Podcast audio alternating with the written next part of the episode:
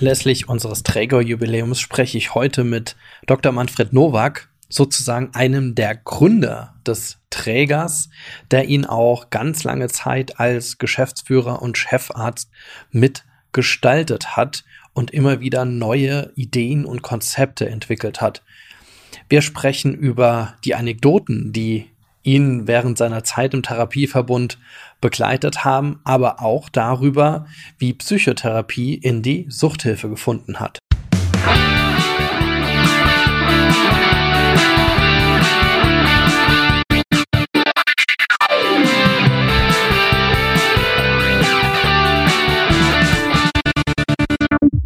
Herzlich willkommen bei Freiheit ohne Druck. Mein Name ist der Kratz und ihr seid wieder in einer Sonderfolge gelandet unseres Podcastes zum diesjährigen Jubiläum unseres Trägers. Denn der Therapiefonds Ludwigsmühle wird 40 Jahre alt, 2021, 1981. Um genauer zu sein, im August wurde der Therapieverbund gegründet.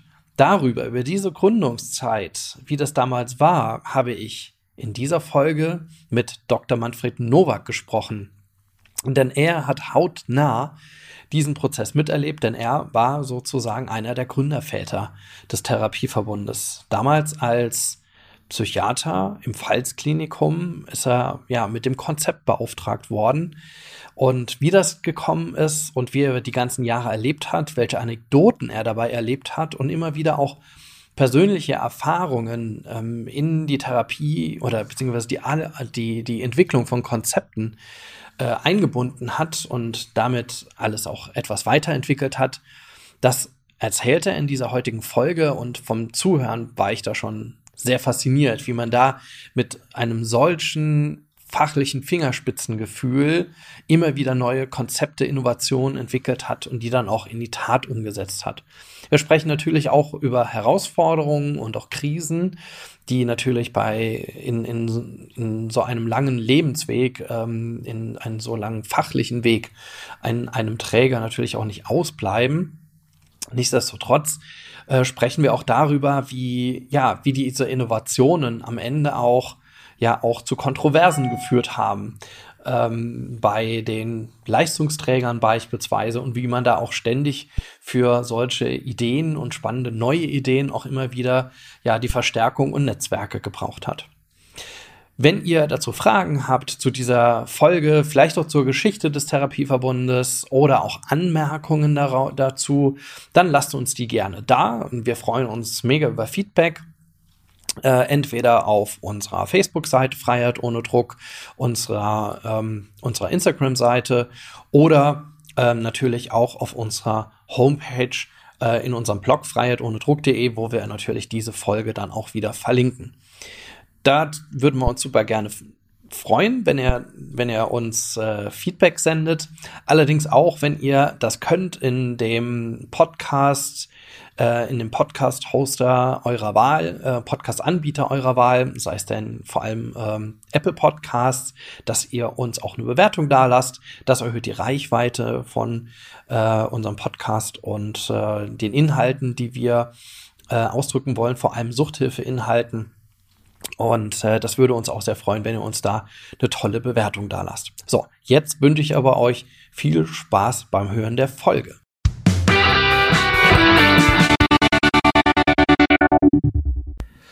Hallo zusammen, ich bin hier mit Manfred Nowak. Hallo Manfred. Hallo dir. Sagst du ein paar Worte zu dir?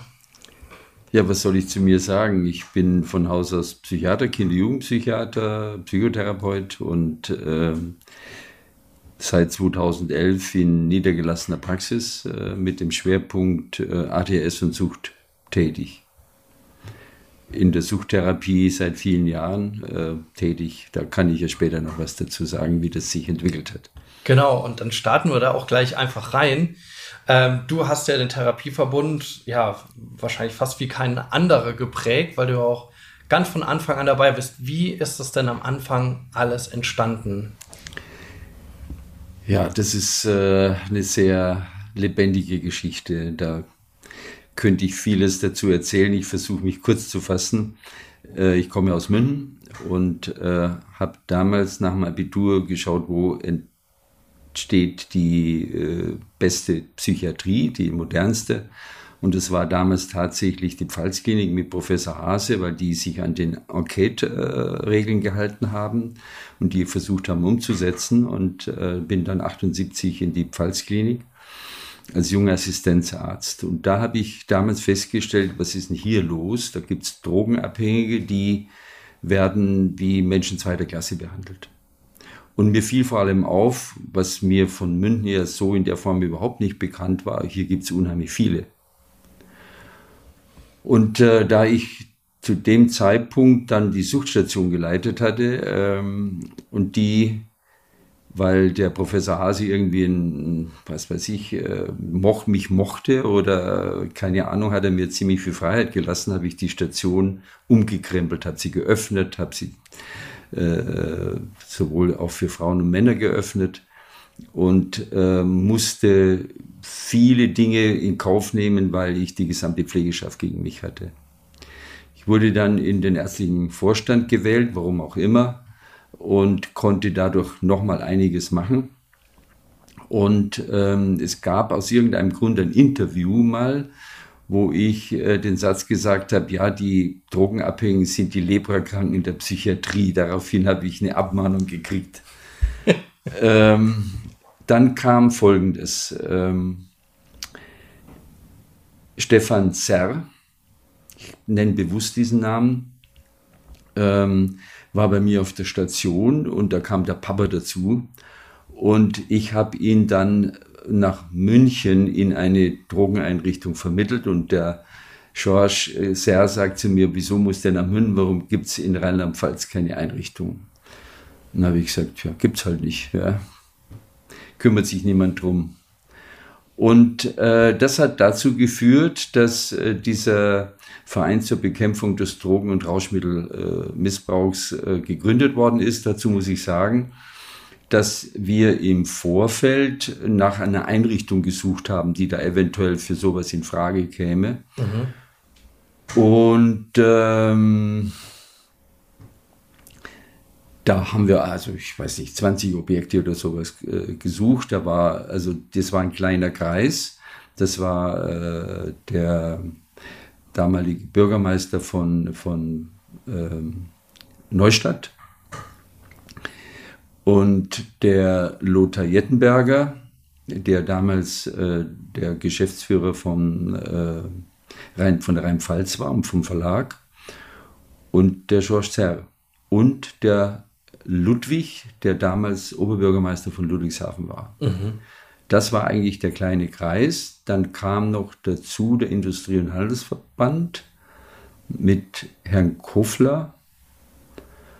Ähm, weiß nicht, wer noch mit dabei war. Auf jeden Fall, das war so die Gruppe, die sich dann darum gekümmert hat. Ähm, und ich habe dann den Auftrag bekommen von der Landesregierung, ähm, eine Drogeneinrichtung aufzubauen. Mhm.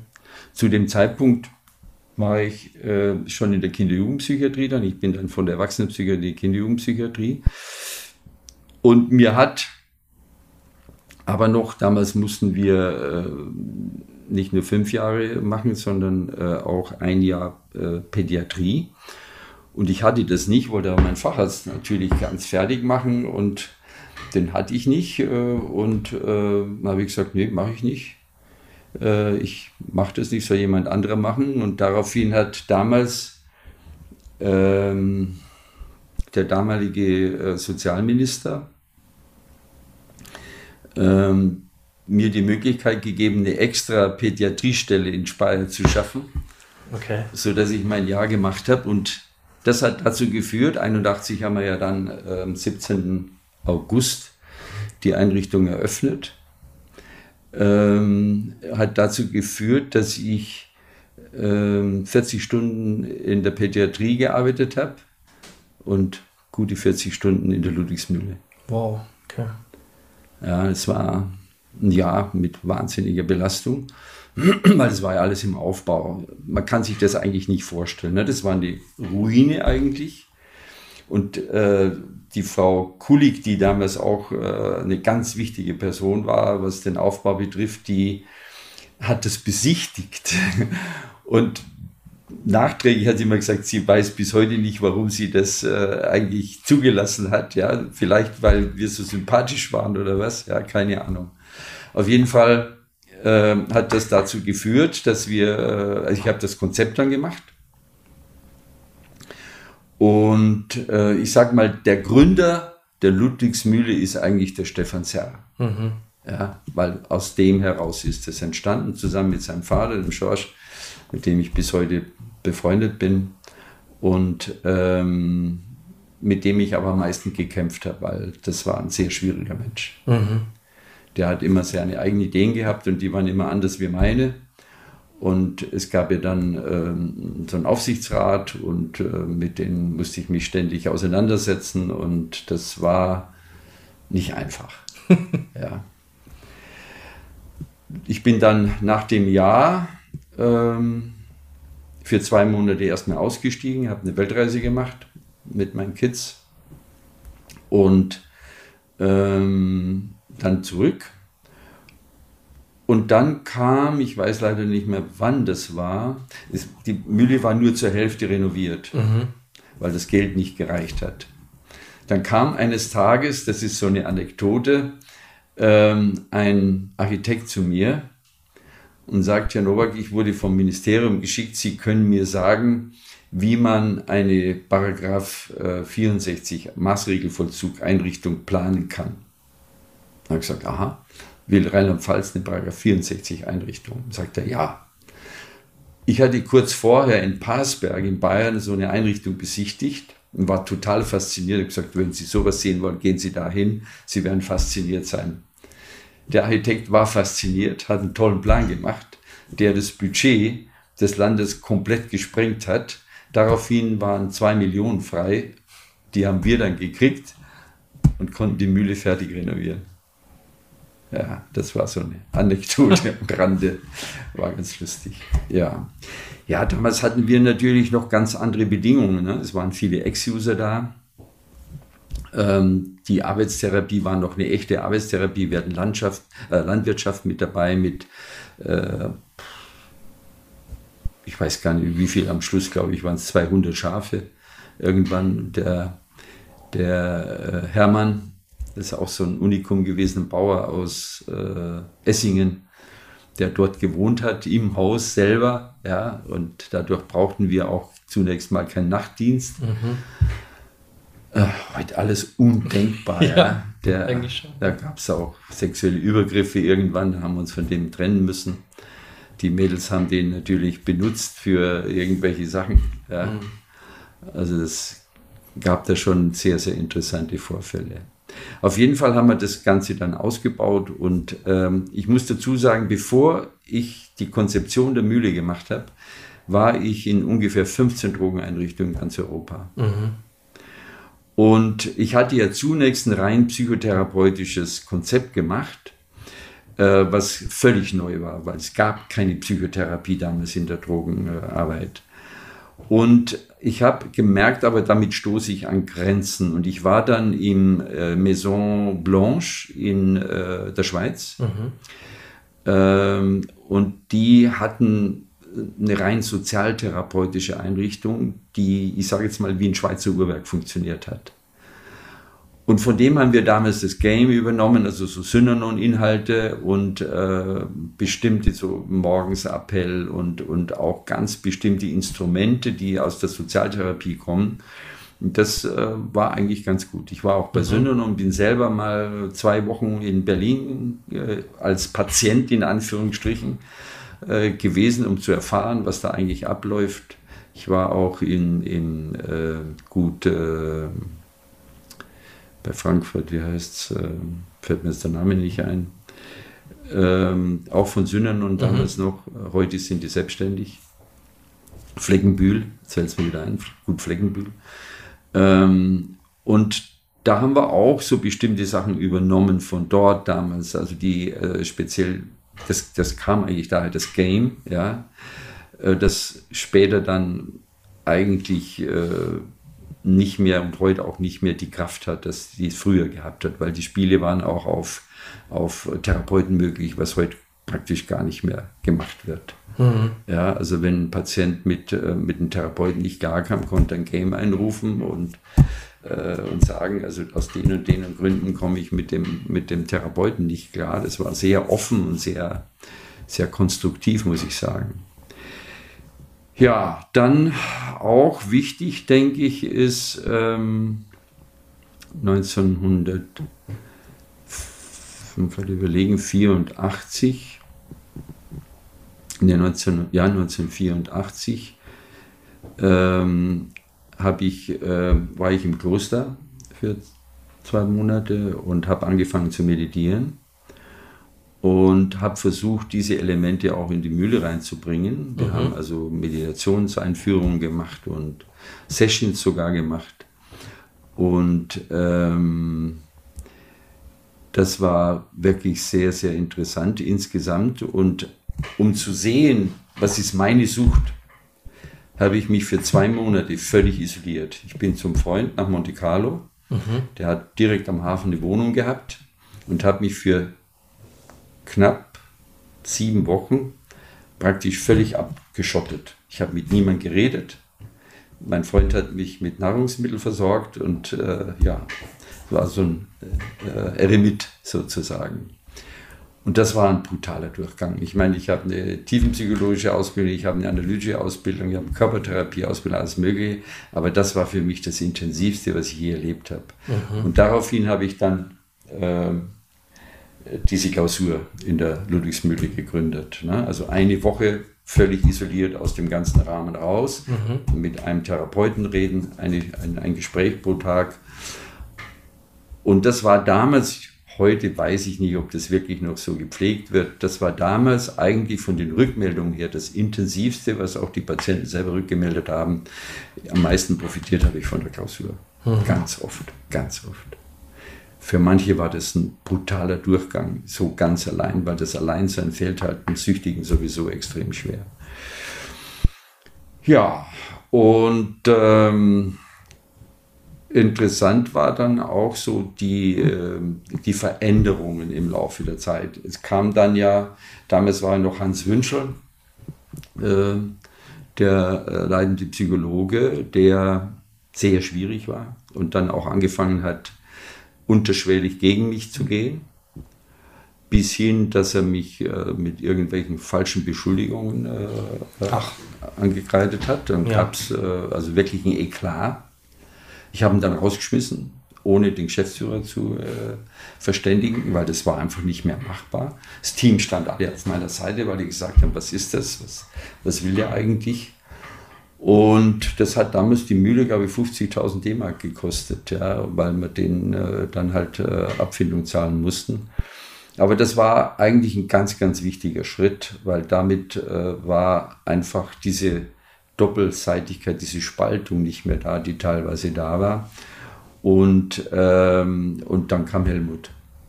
Ja, und Helmut war eine wichtige äh, Person, äh, was den weiteren Aufbau der Ludwigsmühle betrifft. Er hat ganz neue Elemente reingebracht mit, der, mit dem Psychodrama und äh, hat ja am Anfang äh, das, ah ja, das kommt auch noch dazu. Das ist auch eine Geschichte. Ich hatte ähm, ganz, ganz am Anfang irgendwann hatte ich ein, ein, ein Gasthaus in Lustadt gekauft für mhm. Und ähm, das äh, stand immer leer. Ich wollte irgendwann da eins, war ein wunderschönes Fachwerkhaus mit einem großen Innenhof und alles. Und äh, irgendwann haben wir gemerkt, wir müssen uns irgendwas einfallen lassen in der Ludwigsmühle. Diese ganzen Neuen, die reinkommen, die bringen so viel Sucht rein, dass wir müssen das irgendwie trennen.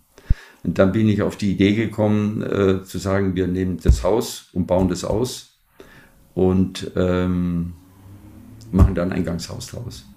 Das haben wir dann 1987 gemacht, soweit ich weiß, genau. Und dann war, ich weiß gar nicht mehr, wie lang war das das Eingangshaus, bis dann in der Ludwigsmühle selber äh, das Haus, weil das halt dann die BFA, damalige BFA, DFV Bund heute, hatte die Ansprüche immer höher gestellt, mhm. immer höher, immer mhm. höher. Ne? Und dann war irgendwann das, was äh, dieses Fachwerkhaus betrifft, das sehr heimelig war, ähm, ein nicht mehr äh, standesgemäß. Und da mussten wir uns davon trennen und ähm, haben dann, äh, dann wurde das äh, neue Eingangshaus gebaut. Ähm,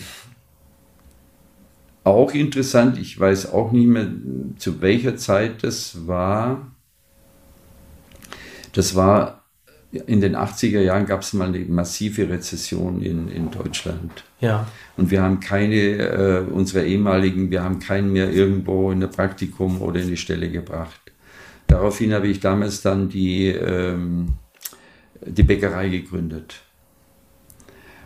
Und äh, aus der Bäckerei zur Bäckerei, und dann haben wir diese Halle gekauft da. Und dann kam zur Bäckerei noch die Schreinerei. Und die Bäckerei wurde ja als biologische Bäckerei betrieben. Die hat zu ihrer besten Zeit eine Million Umsatz gemacht. Krass, ja. Ja. Wir haben bis nach Gießen biologische Backwaren beliefert. Dann kam diese Bäckereikrise dann gab es ein Problem mit äh, dem Bäckermeister, der mhm. uns betrogen hatte. Mhm. Ähm, den muss man dann rausschmeißen. Und, aber der, der zweite Bäcker, der hat es dann aber auch super getragen. Und das ging bis zu dieser Krise, bis zur Bäckereikrise. Und dann sind wir gerade noch mit dem blauen Auge, ich glaube mit 20.000 Miese oder so, sind wir dann mhm. rausgekommen aus dieser Geschichte. War auch eine Krise damals. Das war, hatte ich damals als Verein geführt. Und in dieser Krisenzeit haben wir sie dann praktisch als GmbH umgewandelt und in den Therapieverbund sozusagen dann integriert. Mhm. Ja. Äh, ja, dann kam immer häufiger auch die, äh, die Schwierigkeit der Vermittlung. Und dann haben wir gesagt, Mensch, wir haben in Speyer keine Drogenberatungsstelle. Ne? Habe ich damals das Konzept für die Beratungsstelle gemacht. Und ähm, man muss dazu sagen, Helmut hat ja das Eingangshaus damals mhm. geleitet und ist sehr viel später dann als Geschäftsführer auch mit eingestiegen. Und er hat sich dann äh, äh, sozusagen um, um die Beratungsstelle gekümmert, hat die weiterentwickelt. Und ähm, wir hatten damals schon, weil ich das gesehen hatte, dass wir das so nicht äh, machen können, dass wir einfach äh, Mütter mit Kindern äh, im normalen Haus aufnehmen. Wir hatten damals einen Stall an die Mühle angebaut gehabt. Mhm. Den haben wir frei gemacht und haben das Kinderhaus reingemacht. Als Kinderhaus. Die Kinder ja. selber haben im Haus geschlafen bei den Eltern, aber da war so eine Art Kindergarten. Und das war natürlich irgendwann auch nicht mehr den Ansprüchen entsprechend. Äh, und daraufhin haben wir dann ähm, eine Einrichtung gesucht äh, für ähm, Mütter mit Kindern. Und dann hatten wir mehrere Objekte und das war dann Ingenheim, mhm. ja, das äh, Projekt in Ingenheim. So ist die Villa Maria entstanden. Ja. ja. Und irgendwann hat Germersheim äh, sich gerührt und dann haben wir die Beratungsstelle in Germersheim mhm. noch aufgemacht. Und Helmut war ja dann für die Villa Maria und für die Beratungsstellen zuständig. Ja. So haben wir uns das geteilt. Ja, interessanterweise ging das ja dann weiter und ähm, ich weiß gar nicht mehr, wann das war. Ähm, eine Einrichtung, ich weiß auch gar nicht mehr, wie die Einrichtung hieß, die ist kaputt gegangen, die ist in, in Insolvenz gegangen und da ist das Land auf uns zugekommen, ob wir die übernehmen. Dann haben wir gesagt, ja, wir übernehmen die aber nicht in diesen Räumlichkeiten. Das war eine ganz komische Kiste. Mhm. Und da haben wir dann in Flammersfeld-Rott dieses Gebäude angemietet. So ist Flammersfeld-Rott damals mhm. entstanden. Und äh, dann gab es dieses Modellprojekt äh, Clearing. Und da haben wir dann, ich weiß gar nicht mehr, wie das zustande kam, Äh, da weiß Helmut wahrscheinlich mehr als ich, äh, weil er, er, war da mit Schilde mehr zugange als ich. Mhm. Ähm, und haben dann praktisch in äh, Mayen das äh, äh, Clearinghouse aufgemacht. Wir waren auch an der Fachklinik Landau, da hatte ich sogar das Konzept geschrieben, aber Brennberger Ingo, der damals äh, Drogenbeauftragter war, der konnte sich gegen die evangelische Kirche nicht durchsetzen. Und daraufhin haben die evangelische Kirche den Zuschlag gekriegt, sonst mhm. hätten, wäre das auch unsere Einrichtung geworden. Ja. Und ähm, ja, das war dann, das ist ja praktisch schon komplett. Ah ja, dann die Nachsorge GmbH, die ja dann, also äh, Schreinerei und Bäckerei, die haben wir dann erweitert durch das Frauenprojekt mhm. und ähm, später dann noch durch äh, dieses äh, Arbeitsprojekt äh, mit Arbeitsvermittlung, was mittlerweile ganz anders heißt, habe ich mhm. heute erst erfahren. Ahoi. Ja. Ja.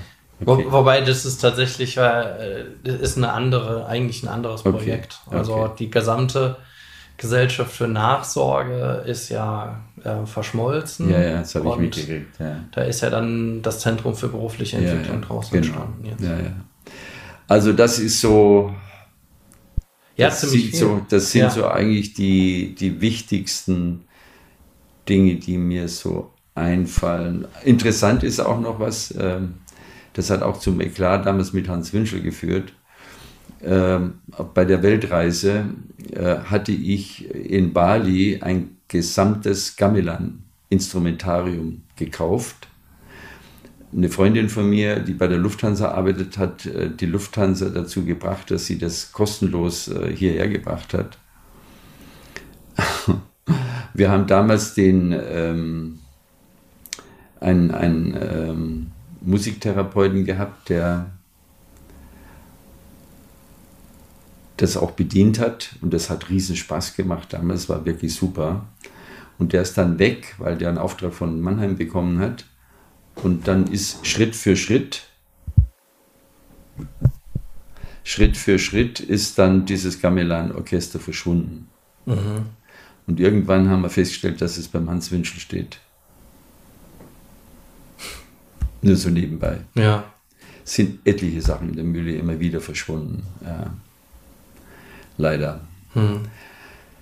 Ja. Ich würde, also du hast ja jetzt schon einfach so die Highlights eigentlich so aus, mhm. der, also aus der Gesamtgeschichte jetzt auch nochmal äh, nachverfolgt. Ähm, was, was, mich nochmal interessieren würde, so ganz an die Anfangszeit zurück, da hast du ja schon mega spannende Sachen gesagt, wie beispielsweise, dass es keine Psychotherapie gab in mhm. der Suchttherapie ja. und in der Suchtbehandlung. Ja, das war, äh, Tübingen, war, Tübingen war da ganz groß. War, ja, ja, genau. War das wegen, wegen mhm. diesen, dem Ansatz der therapeutischen Gemeinschaften, aus dem das so entstanden ist? Nein, nicht nur. Warum? Ich meine, die therapeutischen Gemeinschaften sind ja nach dem, nach dem amerikanischen Modell genau, äh, ja. entstanden.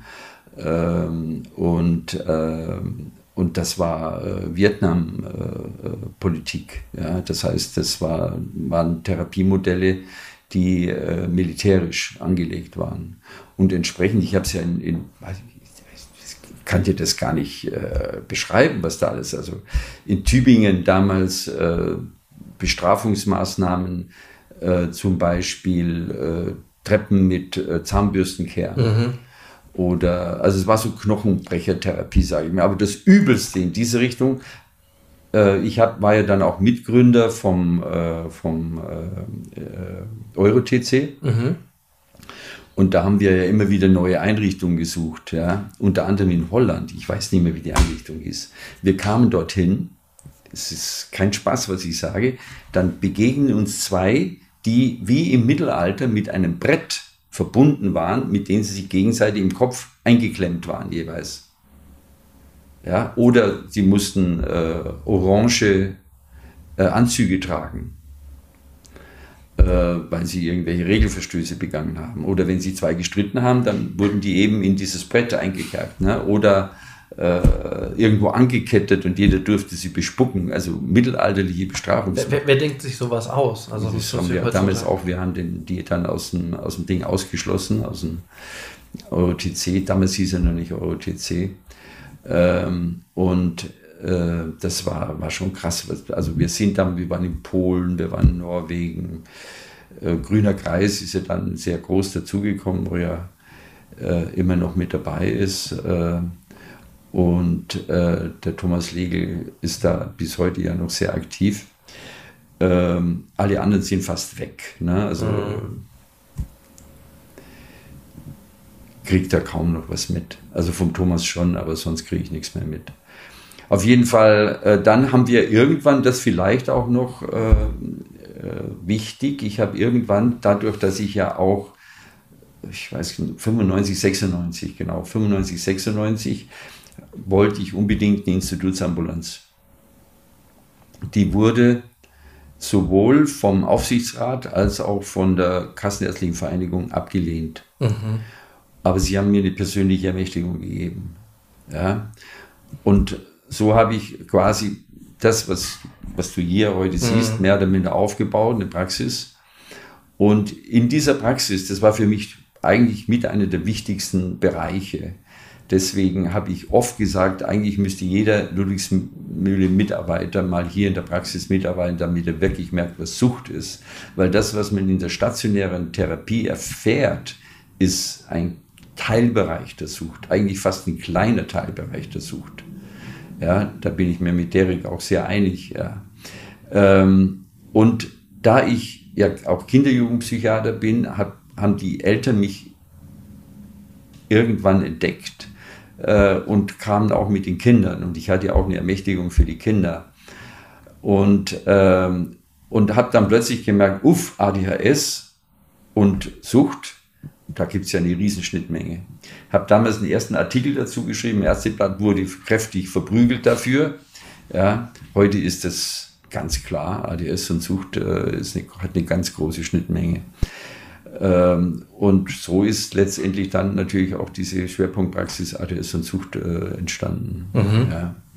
Aber für die Mühle hat das auch ganz wichtige Elemente gehabt, weil wir damals zum, als erste Einrichtung in Deutschland äh, ADS-Patienten nicht nur diagnostiziert, sondern auch im Rahmen der Einrichtung mit Methylphenidat behandelt haben, was bis heute noch wenig Einrichtungen tun. Mhm.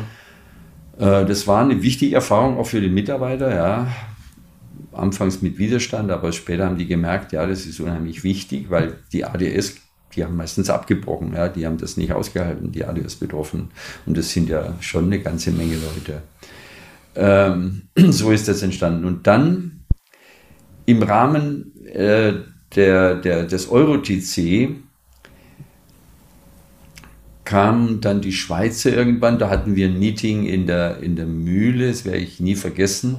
Und da kam das erste Mal das Thema Substitution auf.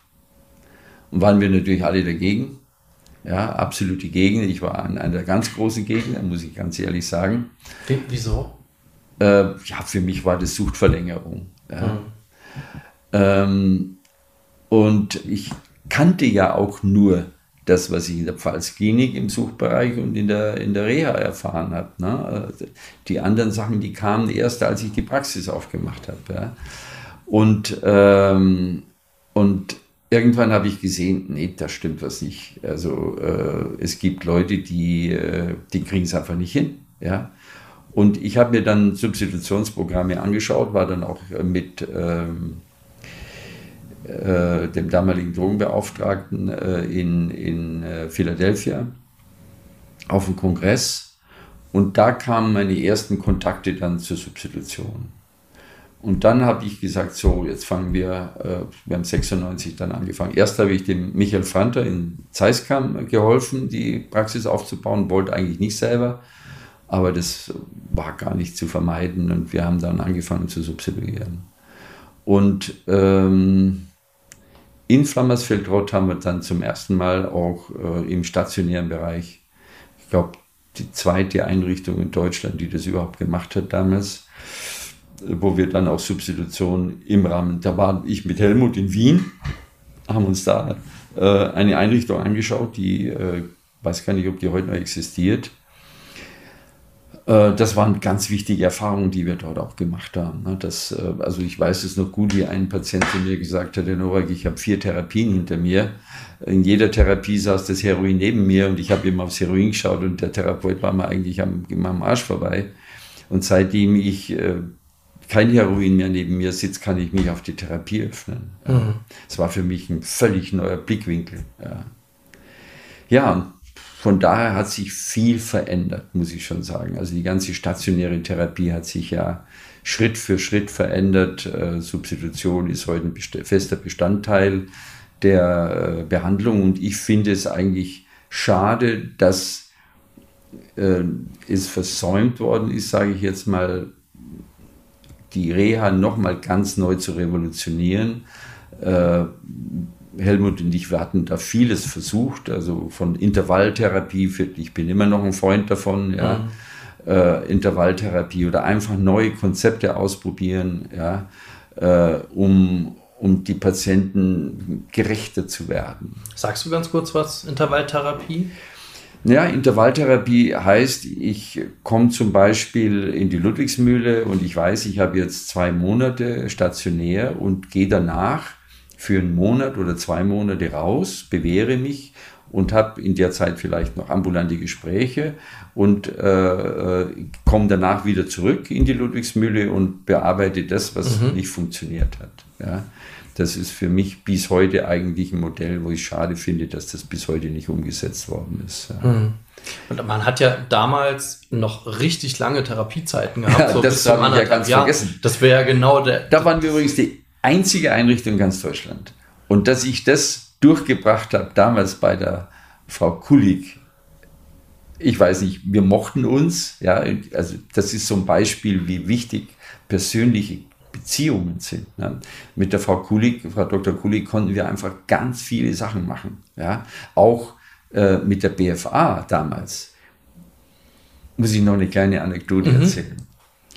Wir hatten die, ähm, die Genehmigung sozusagen, die Anerkennung von der DAV äh, Rheinland-Pfalz oder damalige LVA Rheinland-Pfalz, aber noch nicht von der BFA DAV Bund. Und ähm, dann habe ich dem Lothar Jettenberger, mit dem ich damals wirklich eng befreundet war, dann, das hat sich also sehr freundschaftliches Verhältnis ergeben, der hat gesagt, pass auf, ich fahre mit dir, das ist ein bisschen protegieren, das macht die Türen auf und äh, wir fahren zusammen nach Berlin und so weiter. Ne? Und zwar in Berlin. Äh, ich weiß nicht, ob du schon mal in, in dem Gebäude mhm. warst. Ja. Ich, weiß, ich weiß nicht, ob es das das große, das große silberne ja, Ding da. Wenn es ne? das noch ein Ding, also ich, ja, ich, ich, ich war einmal drin, das sah aus wie ein altes Krankenhaus. Also wo ich ja, riesig, riesig, ja. riesig. Auf jeden Fall ich habe damals gesagt, jetzt weiß ich, äh, wo Kafka sein äh, Buch her hat äh, mit, mit dem Franz K., weil so kam ich mir vor, ja. wie beim äh, der Prozess. Äh, du gehst rein, ja, ist das Jagd, setzen sich dahin und dann wirst du abgeholt, dann sitzt irgendwo, sagt, nee, das ist nicht, gehen Sie dahin. Ne? Ich, ich glaube, drei oder vier Positionen waren da. Dann kam irgendwann, das war die Frau Schallenberg, werde ich nie vergessen, die mochte mich auch, es war wichtig.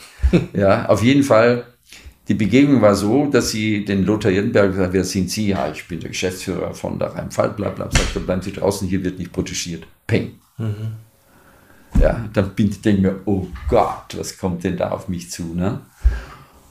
Dann hat die mit mir das Konzept durchgesprochen und ich habe ihr das erläutert und das war ja auch für die äh, BFA damals Novum ja, was wir da kreiert haben. Aber sie war begeistert, sie, ihr hat das unheimlich gefallen und so haben wir die Genehmigung bekommen. Und das Gute damals in der ganzen Zeit war, dass wir, äh, sowohl Helmut als auch ich, viele Connections hatten mit Leuten, die wir gut kannten und aus, daraus hat sich ein enorm gutes mhm. äh, Netz entwickelt. Ja, ich bin dann äh, bei der Landesärztekammer, habe ich ja schon glaube 93 oder 91 den Suchbeirat gegründet, bin bis heute Vorsitzender des Suchbeirats in der Landesärztekammer. Und dann kam die AIDS-Geschichte natürlich auch noch dazu. Da hatten wir ebenfalls so eine eigene äh, Organisation äh, über die Landesärztekammer. Und, ähm, und das waren äh, alles, also sowohl politische Connections als auch soziale Connections, die viele Türen aufgemacht haben. Mhm. Sonst hätten wir niemals in dieser Form diesen Therapieverbund äh, aufbauen können, wie der heute existiert. Ja.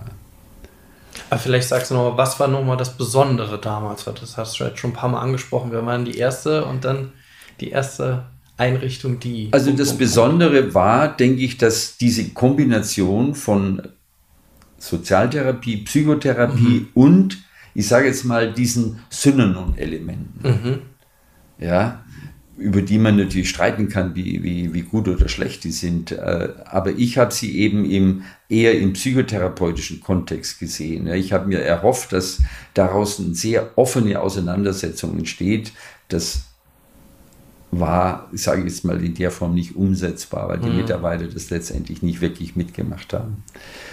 Ähm, aber in der, in der, ich muss noch, ich muss noch, ja. eine, noch eine Anekdote erzählen. Das ist ja, da war ich noch in, in der Kinder-Jugendpsychiatrie, ich musste die, die Konzeption schreiben und so. Ne? Und da habe ich dann sagen wir, ausgeschrieben, Mitarbeiter. Und es gibt ja Dinge, die, die gibt es eigentlich nicht, sage ich immer. Ähm, wir haben dann, ich habe dann Vorstellungs die ersten Vorstellungsgespräche gemacht. Und ähm, da war ähm, der, der Hans Wünschel, dann der Reinhold Eberl, da auch einer der ersten war. Reinhold Eberl, der ist in Freisbach Psychotherapeut, niedergelassener. Reinhold Eberl, der Rudolf Kirks, der Rudolf Kirks, dann die Karin Frei,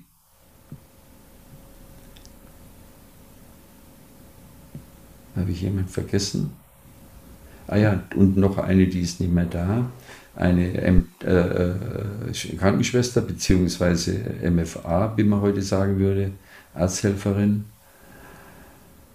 Und, ähm, und die Christa Eckert, genau, als mhm. Sekretärin. Mhm. Nee, die kam später. Nee, die kam später.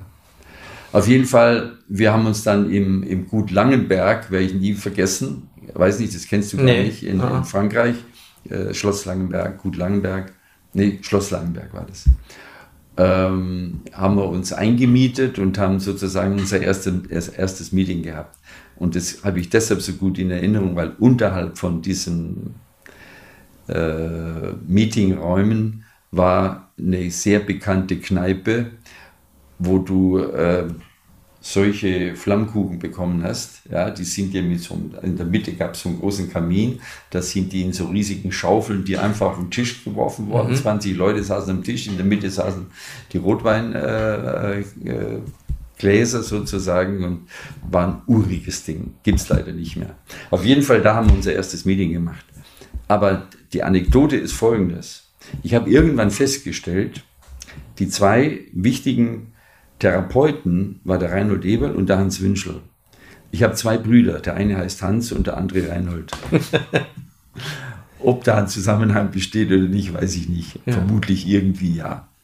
Psychodramatisch könnte man es jetzt ja, mal angucken. Ja, natürlich, genau.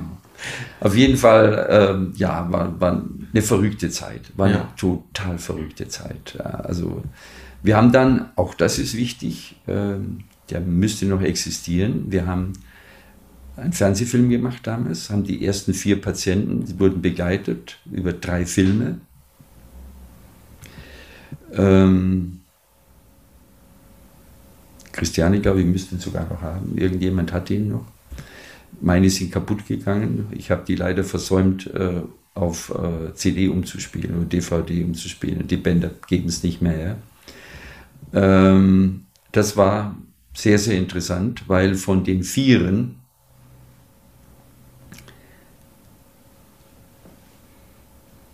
muss ich überlegen, gibt es, glaube ich, nur noch eine. Alle mhm. anderen sind tot. Ja. Ähm, also die, die, einer war relativ, einer war im Gefängnis dann kurz drauf und die anderen drei waren noch längere Zeit da und die eine, die heute noch lebt, die wäre ebenfalls beinahe gestorben, aber der ihr Freund, der war ebenfalls mit in dem Film, der ist tot. Ähm, Christiane ist diejenige, die das eigentlich noch erinnern müsste. Auf jeden Fall war das, äh, haben wir damals auch Furore gemacht. Ne? Es war also das erste Mal, dass so ein Therapiefilm, wie geht es eigentlich äh, Drogenabhängigen in Einrichtungen, das gab es vorher nicht. Und äh, ja, von daher war das äh, eine sehr, sehr, sehr kreative Zeit. Sehr kreative Zeit. Wir hatten auch ganz viel freie Hand. Ja, dadurch waren einfach viele Dinge ausprobierbar und äh, wir haben alles Mögliche ausprobiert, muss man auch dazu sagen. Ja. Also von Sport, äh, ah ja, das, auch das ist nochmal eine interessante Geschichte gewesen. Das ist jetzt so eine schöne Anekdote, die eigentlich jetzt eher von Patientenseite äh, wichtig ist, die ich auch oft erzähle.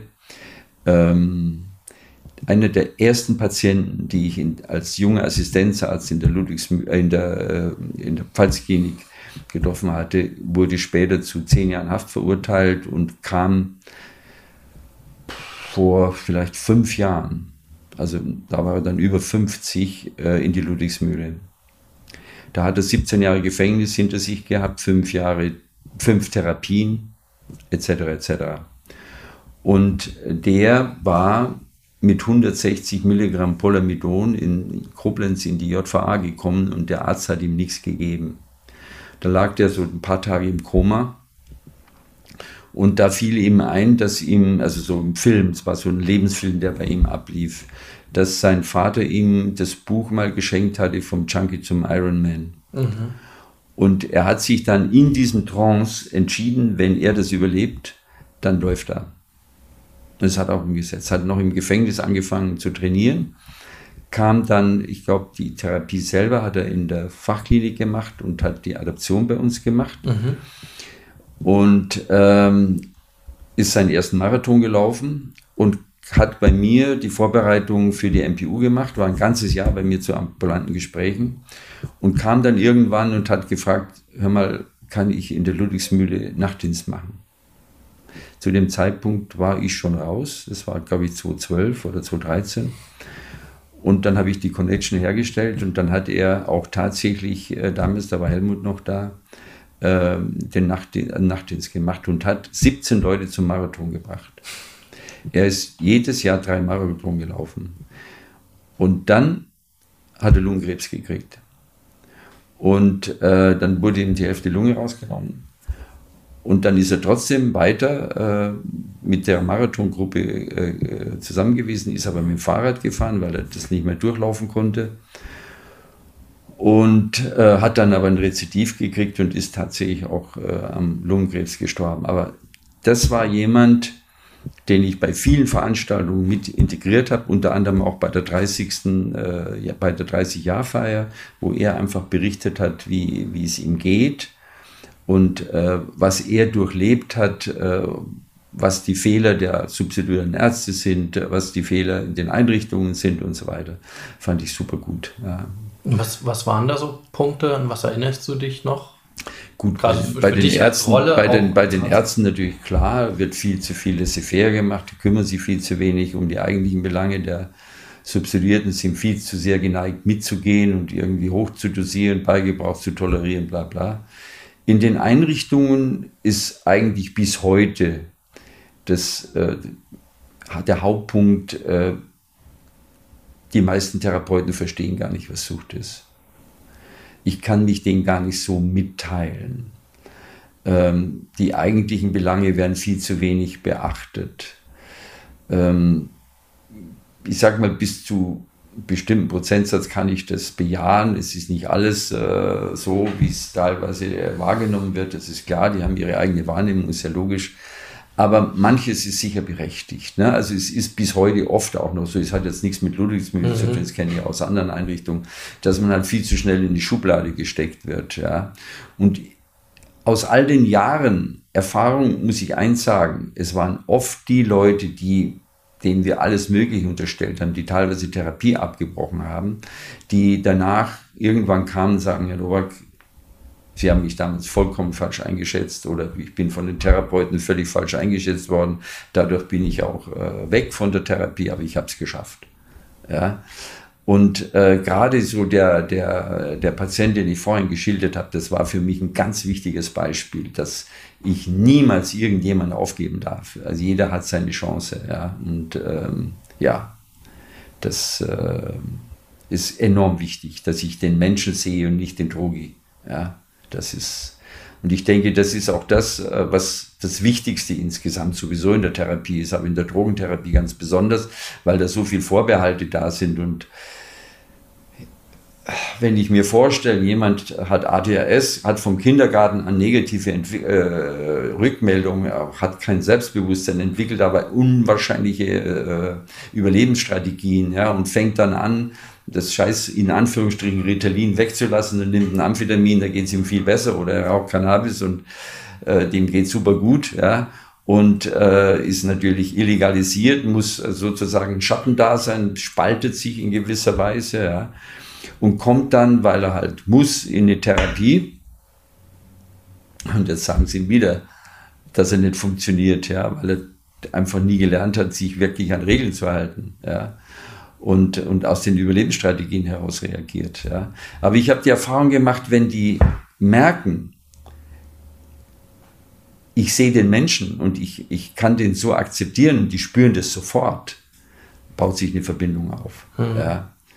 Das äh, ist was wahnsinnig Wichtiges. Und ich denke, jeder, der substituiert hat und, ähm, und die Menschen begleitet hat, wie es beim Derek auch der Fall ist, der kennt das der weiß das, ja, der, der sieht den Menschen, weil ohne das kannst du kannst auch substituieren, ja, klar, das ist halt abfüttern, aber das ist, äh, hat nichts mit Therapie zu tun, ja. Und ich finde es einfach, heute sage ich ja, wir haben die Therapie damals völlig falsch aufgezogen. Wir hätten viel früher mit der Substitution anfangen müssen in Deutschland, viel, viel früher. Hätten uns viel Leid erspart. Und ähm, Jetzt haben wir ja auch eine Legalisierungsdebatte. Also ich hoffe, dass das durchgeht, was ähm, von der Drogenbeauftragten natürlich gesagt worden ist äh, und auch vom BKA-Präsidenten, dass sie eventuell das portugiesische Modell übernehmen. Das heißt, dass äh, Konsum nicht mehr bestraft wird, also Entkriminalisierung. Das halte ich für wahnsinnig wichtig. Also solange das nicht funktioniert, ähm, hast du immer 30, 40 Prozent Patienten in der Einrichtung, die nur da sind, weil sie da sein müssen. Ja. ja. Und ich denke, das ist ein ganz wichtiger Punkt. Ja. Aber wir, also wir sind ja, auch das war was Besonderes, Ludwigsmühle. Ludwigsmühle war jahrelang die einzige Einrichtung, die fast einen 50-50 Schnitt von Frauen und Männern hatte. Das hat sich dann später verändert am Schluss. Mhm. Ja. Verändert hat sich natürlich auch äh, das Klientel. Ja, also ich habe, ich weiß gar nicht mehr, wann das war, da hatte ich eine 10-Jahres-Katamnese ähm, gemacht. Und ähm, da fiel mir auf, äh, wir haben ja plötzlich einen riesen Prozentsatz von Amphetaminleuten. Und damals hatte ich schon gesagt, passt auf, wir müssen unsere Konzepte ändern, die passen nicht mehr. Wir, wir werden immer weniger äh, Heroinabhängige haben. Und das hat sich dann auch bewahrheitet. Ja. Es ist nicht einfach, äh, mit den Amphetaminleuten zu arbeiten. Ja. Und mit wenigen Ausnahmen sind natürlich die meisten, die Amphetamine nehmen, die Therapie kommen auch bei 35 Leute. Mhm. Weil Amphetaminleute mit wenigen Ausnahmen kann man auch ambulant super gut behandeln. Das ist nicht notwendig. Die haben ihre sozialen Fähigkeiten erhalten. Mit, es sei denn, ich habe so einen ausgeprägten ADHSler, der noch nie wirklich irgendwas auf die Reihe gekriegt hat. Das ist klar, der gehört dann stationär. Aber das ist ein wichtiger Punkt und ich denke, da die Therapie, die stationäre Therapie in der Form, wie sie heute gepflegt wird, hat nur eine Chance, wenn sie sich erneuert. Das ist meine feste Überzeugung. Da ist die Substitution ein Teil, aber auch das, was im Moment so läuft, gefällt mir auch nicht so gut. Ja, also ich denke, da ist noch mehr therapeutisches Potenzial drin, auch bei Substituierten. Mhm. Das sehen wir jetzt vor allem auch über die neuen Substitutionsmittel mit Depot, mhm. ja, wo so eine Entkonditionierung stattfindet. Da haben wir wieder viel gelernt. Ja. Und, ähm, und das ist auch so ein Teil, wo ich sage, verflixt nochmal, warum sind die nicht mal eine Woche hier, ja, und laufen mal mit, um zu sehen, wie, wie läuft eigentlich Substitution, ja, wie ticken die in der Substitution, ja. Und warum will jemand ähm, Depot? Ja, und warum kommt der damit zurecht und andere überhaupt nicht? Ja, mhm. ja also das, über das kann man sehr, sehr viel lernen. Ne? Du hast jemanden, der Depot nimmt, aus welchen Gründen auch immer, und dann war heute der Fall zum Beispiel, hat eine Verhandlung, sagt, kommt und sagt, kann ich für heute eine Subotex extra haben, weil da bin ich so gestresst. Da habe ich gesagt, nee, mhm. warum? Du hast ein Depot, das andere ist Sucht. Mhm. Ja, wir wollen ja eigentlich aus der Sucht raus. Ja, also das, äh, den Entzug verhindern und sich damit gut fühlen ist das eine, aber ich muss aus der Konditionierung raus. Wenn es mir schlecht geht, brauche ich etwas, was ich im Mund stecken muss. Ne? Ja, ja. Und diese Konditionierung, die muss bewusst werden. Die muss bewusst werden. Solange mir die nicht bewusst ist, komme ich nicht aus der Sucht raus. Ja, ja. Und das geht übers Depot irre. Ich weiß nicht, ob du dieses äh, Ding kennst von einer unserer Patienten, mit dem haben wir einen Film gemacht. Und der hat auch hier ähm, Artikel, ist mit dem gemacht worden.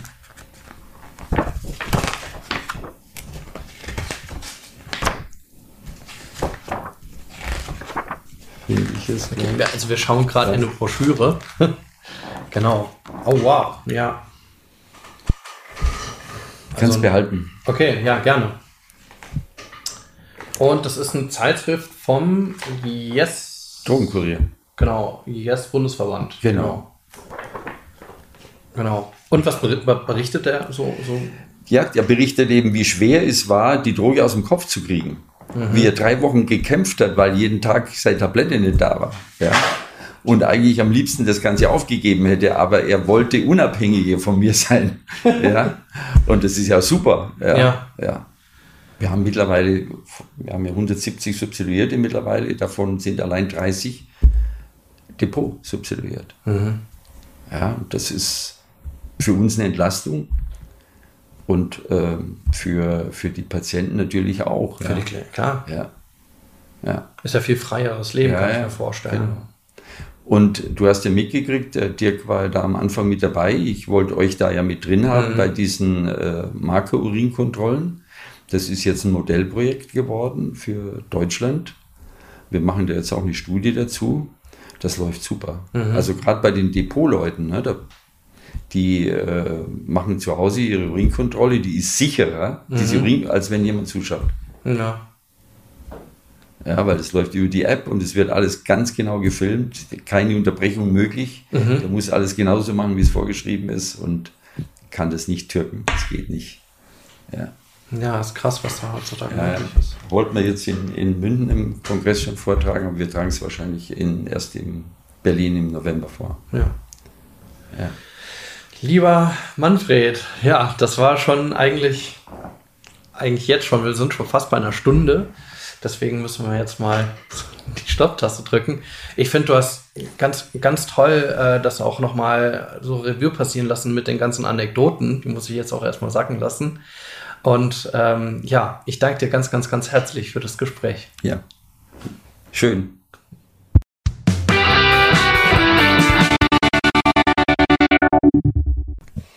So, das war's mit dem Interview. Ich hoffe, ihr fandet es genauso spannend und faszinierend wie ich. Lasst uns gerne ein bisschen Feedback da. Hier nochmal die kleine Erinnerung auf unseren Kanälen Freiheit ohne Druck auf Instagram und Facebook oder natürlich dort, wo diese Folge dann auch verlinkt ist, auf unserer Blogseite freiheitohnedruck.de. Bis zum nächsten Mal.